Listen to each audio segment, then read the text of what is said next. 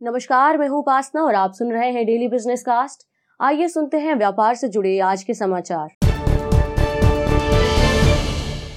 वैश्विक brokerage firm नोमूरा ने corona के बढ़ते मामलों को देखते हुए भारत के लिए अपने ग्रोथ अनुमान में बदलाव किया है। नोमूरा ने नए वित्त वर्ष में भारत की विकास दर साढ़े तेरह प्रतिशत से घटाकर बारह दशमलव छह प्रतिशत कर दिया है। इसके अलावा उसने चालू कैलेंडर ईयर में जीडीपी ग्रोथ के अनुमान को भी बारह दशमलव चार प्रतिशत से घटाकर साढ़े ग्यारह प्रतिशत कर दिया है। वाहन उद्योग के संगठन सियाम ने सोमवार को बताया कि वित्त वर्ष 2020-21 के दौरान भारत में यात्री वाहनों की बिक्री दो प्रतिशत घट गई। सियाम के मुताबिक पहले ही स्ट्रक्चरल मंदी से जूझ रहे उद्योग को कोविड महामारी से काफ़ी नुकसान पहुँचा।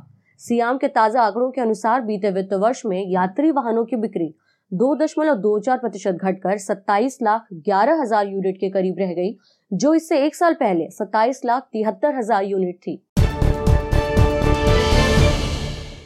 फ्यूचर रिटेल को लोन रिपेमेंट के लिए दो साल का मोरिटोरियम मिल सकता है, हालाँकि कर्ज पर लागू ब्याज दरों में कोई बदलाव नहीं होगा। एक मीडिया रिपोर्ट के मुताबिक, फ्यूचर रिटेल के लेंडर्स को इस बात की उम्मीद है कि इस महीने के अंत तक फ्यूचर रिटेल के साथ एक कर्ज पुनर्गठन योजना को मंजूरी मिल जाएगी। ये योजना फ्यूचर लाइफस्टाइल फ़ैशन के साथ मंजूर की गई कर्ज पुनर्गठन योजना के जैसी ही होगी। इधर पेट्रोल और डीजल के दाम में लगातार तेरहवें दिन स्थिरता बनी रही। उधर कोरोना के गहराते कहर से कच्चे तेल की खपत पर असर पड़ने की आशंकाओं के बीच अंतर्राष्ट्रीय बाज़ार में कच्चे तेल के दाम में नरमी देखी जा रही है। एक्सपर्ट्स का कहना है कि वैश्विक बाज़ार में कच्चे तेल में नरमी से आयात सस्ता होगा। लिहाजा ऑयल मार्केटिंग कंपनियाँ पेट्रोल और डीजल की कीमतों में और कटौती कर सकती हैं। और वैश्विक बाजारों से कमज़ोर संकेतों का असर सोने चांदी पर दिखा। सोमवार को राजधानी में गोल्ड के भाव संतावन रुपए की मामूली गिरावट के बाद छियालीस हज़ार सत्तर रुपए प्रति दस ग्राम पर पहुँच गए, जबकि चांदी की कीमतें दो सौ सत्तर रुपए लुढ़क कर छियासठ हज़ार तिरालीस रुपए प्रति किलोग्राम पर पहुँच गई। और आइए अब हाल जानते हैं आज के शेयर बाज़ार का।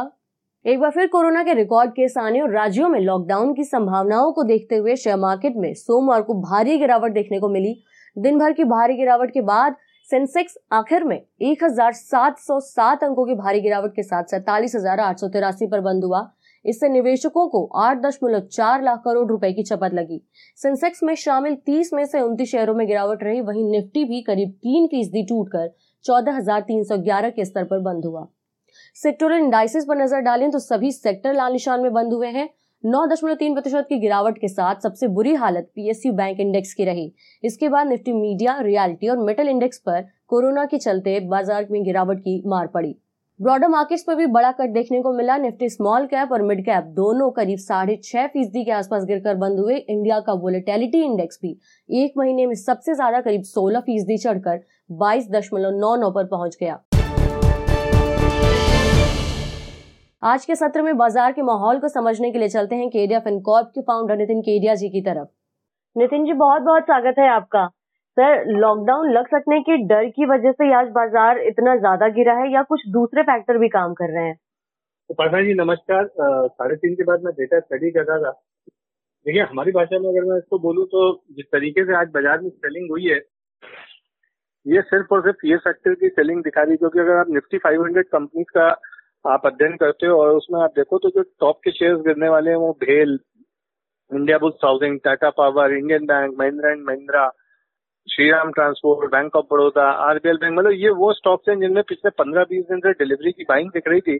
और वो डिलीवरी बाइंग दिखने के बाद आज इतना कंटिन्यूस डिलीवरी सेलिंग आना ये एक बहुत बड़े आश्चर्य की बात है। और ये दिखाता है कि लोगों को ऐसा लग रहा है कि माल बेच के एक बार कैश में बैठना ज़्यादा अच्छा और बैंक ऑफ़ बड़ौदा और ये सारे इनमें से जो भी स्टॉक्स का मैंने नाम लिया, या तो ये अपने 200 डेज़ मूविंग एवरेज को आज इन्होंने टच किया है, और या फिर 200 डेज़ के मूविंग एवरेज को इन्होंने ब्रेक किया है।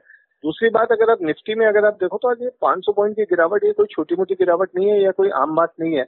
मुझे लगता है कि लोगों को सावधान रहने की ज़रूरत है और जिस तरीके की सेलिंग आई है, इसका फ़ायदा आप उठा सकते हैं। देखिए बैंक ऑफ़ बड़ौदा छाछठ रुपए में कोई बुरा स्टॉक नहीं है। थर्सडे को अगर आपको वेडनेसडे को सॉरी अगर आपको एक और गिरावट मिलती है तो मेरे ख्याल से वो गिरावट में लेके जाना चाहिए। मुझे लगता है अगले हफ़्ते से ज़रूर ये जितना भी कोविड का डर है बाज़ार के अंदर, वो सारा दूर हो जाएगा। चीज़ें जो है वो सामने आ जाएँगी एसओपी सामने आ जाएँगी। This time we are at much better place to fight with COVID Upasana ji ji. तो सर कुल मिलाकर तो आपने ये भी बता दिया हमारे निवेशकों को क्या स्ट्रेटजी रखनी चाहिए। कुल अगर पोर्टफोलियो को रीबैलेंसिंग वाला सवाल अगर हम लेकर के आते हैं तो उन्हें अप, अपने पोर्टफोलियो में इस वक्त कौन से स्टॉक्स को वापस से जगह देनी चाहिए? पोर्टफोलियो पोर्टफोलियो में अगर आप रीबैलेंसिंग करना चाहते हैं तो आई थिंक अदानी पावर हो गया बैंक ऑफ़ बड़ौदा हो गया श्रीराम ट्रांसपोर्ट हो गया महिंद्रा एंड महिंद्रा हो गया ये सारे स्टॉक ऐसे हैं जो इस गिरावट में ज़्यादा गिरे और इनको ही अगर आप देते हो तो क्योंकि इनमें ही विषय रिकवरी की उम्मीद ज़्यादा है तो आपका पोर्टफोलियो भी इन्हीं के साथ में ज़्यादा बढ़ेगा और Thursday I think one of will be one of the good day to sorry Wednesday will be one of the good day to go for buying Nitin ji क्या तिमाही नतीजे जो शुरू होने वाले हैं एक पूरा दौर शुरू होने वाला है ये बाज़ार को रेड जोन से निकाल पाएँगे या बिकवाली का प्रेशर ही हमें आगे देखने को मिलेगा? देखिए यूएस मार्केट में हमने कुछ फ्यूचर्स के अंदर आज गिरावट देखी थी उसका एक कारण ही यही था कि लोग ये जानना चाह रहे हैं कि जो वहाँ पे क्वार्टरली नतीजे आने वाले हैं, वो हाई वैल्यूएशन को सपोर्ट करते हैं या नहीं करते? देखिए, हम माने या ना माने, बाजारों का जो वैल्यूएशन है वो ऑलरेडी आई है और आज टीसीएस के नतीजे शाम को छह बजे के आसपास एक्सपेक्टेड आई थिंक जो टीसीएस के नतीजे आएँगे वो एक बाज़ार को इशारा करेंगे कि आगे आने वाला तिमाही का क्वार्टर का नतीजा जो है वो कैसे रह सकता है। लेकिन अगर आज की अगर हम बात करें, आज जो बाज़ार गिरा है उनमें जो शेयर्स गिरे वो डिलीवरी वाले तो गिरे ही गिरे साथ में बैंकिंग फाइनेंशियल में भी एक गिरावट देखी गई है क्योंकि कहीं ना कहीं ये डर था कि अगर लॉकडाउन लगता है तो वापस मॉरिटोरियम वगैरह की बात जो है वो आ, आ सकती है। उपासना जी। जी। सर यही अगला सवाल आ रहा था। मेरा संभावित लॉकडाउन से फाइनेंशियल सेगमेंट पे कितना असर देखने को मिल सकता है? आपने लोन मोरिटोरियम की बात की लेकिन और कौन कौन से फैक्टर्स हैं जो फाइनेंशियल सेगमेंट पर इस वक्त लाल निशान जैसे चीज़ें हमारी दिखा रहे हैं इशारा कर रहे हैं?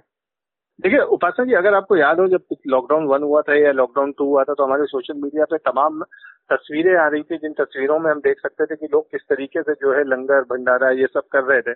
और आज की डेट में अगर आप देखिए तो इस तरह की सारी तस्वीरें जो है, वो सोशल मीडिया से नदारद है। वो सोशल मीडिया से नदारद होने का मतलब ये नहीं है कि लोगों ने गुप्त दान शुरू कर दिया। उसका मतलब कहीं ना कहीं ऐसा है कि लोग अपनी फाइनेंशियल स्थिति को लेके आने वाले समय में चिंतित है। जो उत्साह पिछली बार था लोगों के अंदर कि ठीक है, अभी आगे आने वाले टाइम पे स्थितियाँ सुधर जाएँगी और आज हमें एक दूसरे का सपोर्ट करना चाहिए, वो नहीं है।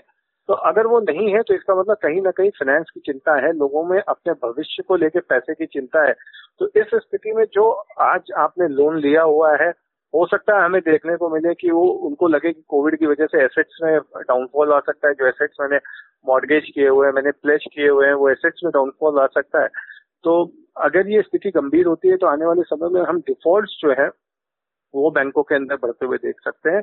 और ये बहुत बड़ी चिंताजनक बात होगी और आई थिंक एनबीएफसी जो होंगी, वो सबसे ज़्यादा प्रभावित होंगी क्योंकि बैंकों को तो कहीं ना कहीं से केंद्र सरकार से नेशनल पब्लिक बैंकों को जो है वो कहीं ना कहीं केंद्र सरकार से सपोर्ट मिल जाता है।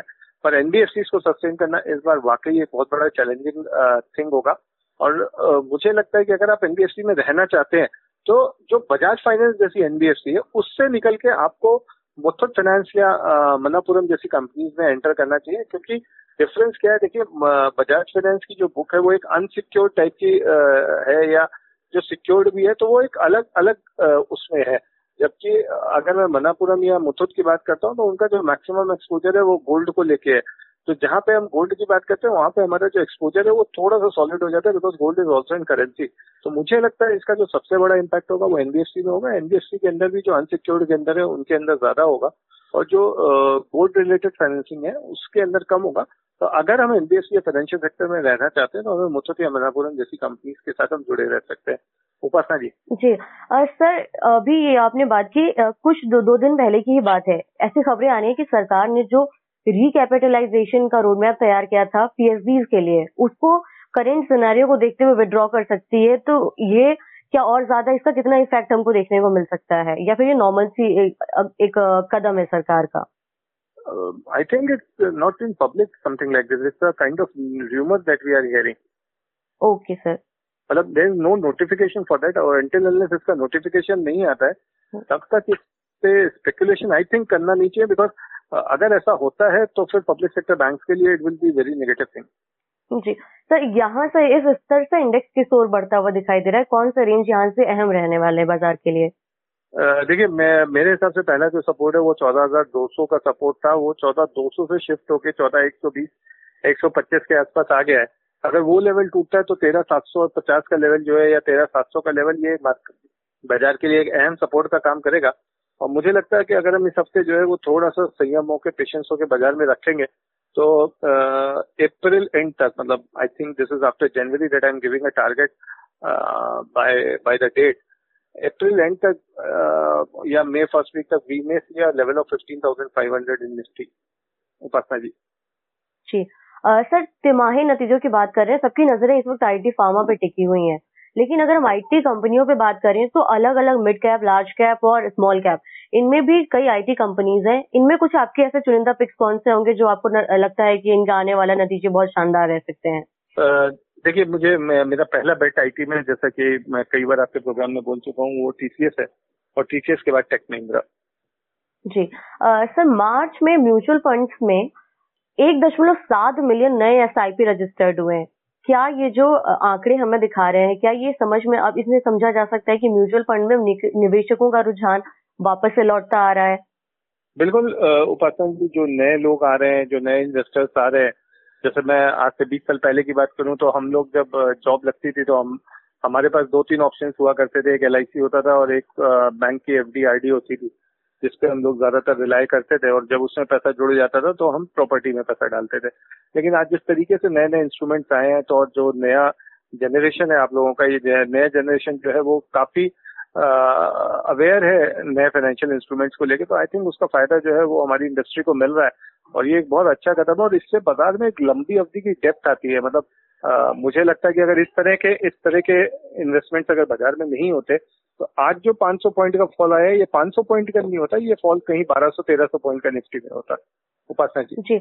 आ, सर लॉकडाउन के बीच में एक और चीज़ मेरे ध्यान में आ रही है कि अगर रिस्ट्रिक्शंस लगाए जाते हैं और इससे मालों जो गुड्स हैं उनकी आवाजाही प्रभावित होती है तो क्या इसका असर हमको आने वाले समय में जो सामानों के दाम है उनमें देखने को मिल सकता है? और इनडायरेक्टली फिर ये महँगाई में महँगाई के मोर्चे पर फिर हमें और इस तरह की जो महँगाई बढ़ती है ना वो कभी भी मुझे नहीं लगता आंकड़ों में प्रदर्शित हो पाती है। और जहाँ तक सिंपल महँगाई की बात करें तो हम पेट्रोल प्राइसेस को देख सकते हैं। जिस तरीके से पेट्रोल प्राइसेस राइज हुए हैं ऑलरेडी इन्फ्लेशन को काफ़ी फ्यूल कर रहे हैं। और जिसको ब्लैक मार्केटिंग बोलते हैं और ब्लैक मार्केटिंग जो होती है वो कभी भी आपके इन्फ्लेशन नंबर्स के अंदर नहीं आती तो I don't think this this is going to impact our inflation number ji sir आखिरी सवाल आज के लिए होगा कि क्या एक बार फिर ये वो समय आ गया है कि लोग सेफ़ एसेट के तौर पर सोने को देख रहे हैं और सोने में बाइंग खरीदारी शुरू कर सकते हैं? प्लस निवेश के लिहाज से गोल्ड में क्या रणनीति रखनी चाहिए? बसन जी देखिए हम लोग क्या है मैक्सिमम टाइम तो गोल्ड में बहुत शॉर्ट टर्म का व्यू लेके चलते हैं। और अगर शॉर्ट टर्म व्यू की हम बात करें तो मुझे लगता है कि गोल्ड अगर सत्रह सौ चवालीस का लेवल आज तोड़ता है तो कहीं हम सत्रह सौ साठ, सत्रह सौ पैंसठ तक के लेवल देख सकते हैं।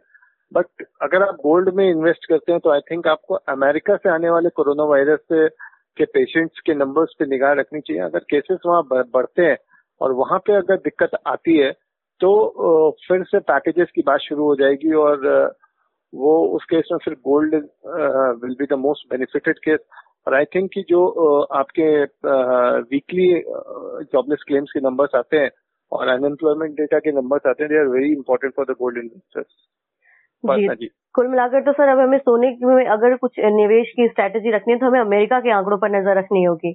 बिल्कुल बिल्कुल बिल्कुल। क्योंकि जो सबसे बड़ा पैकेज आता है वो आपका यूएस से ही आता है और वही जो है वो सबसे ज़्यादा आपके गोल्ड और सिल्वर को इम्पैक्ट करता है। जी, नितिन जी बहुत बहुत धन्यवाद आपका। आज हमारे मार्केट कितने बड़े इस दौर में, इतनी बड़ी गिरावट के बीच दर्शकों को समझाने के लिए, हमारे श्रोताओं को आपसे फिर मुलाकात होगी। सर, धन्यवाद। तो यह था आज का डेली बिज़नेस कास्ट जिसे आप सुन रहे थे अपनी साथी उपासना वर्मा के साथ। सुनते रहिए नव भारत गोल्ड धन्यवाद।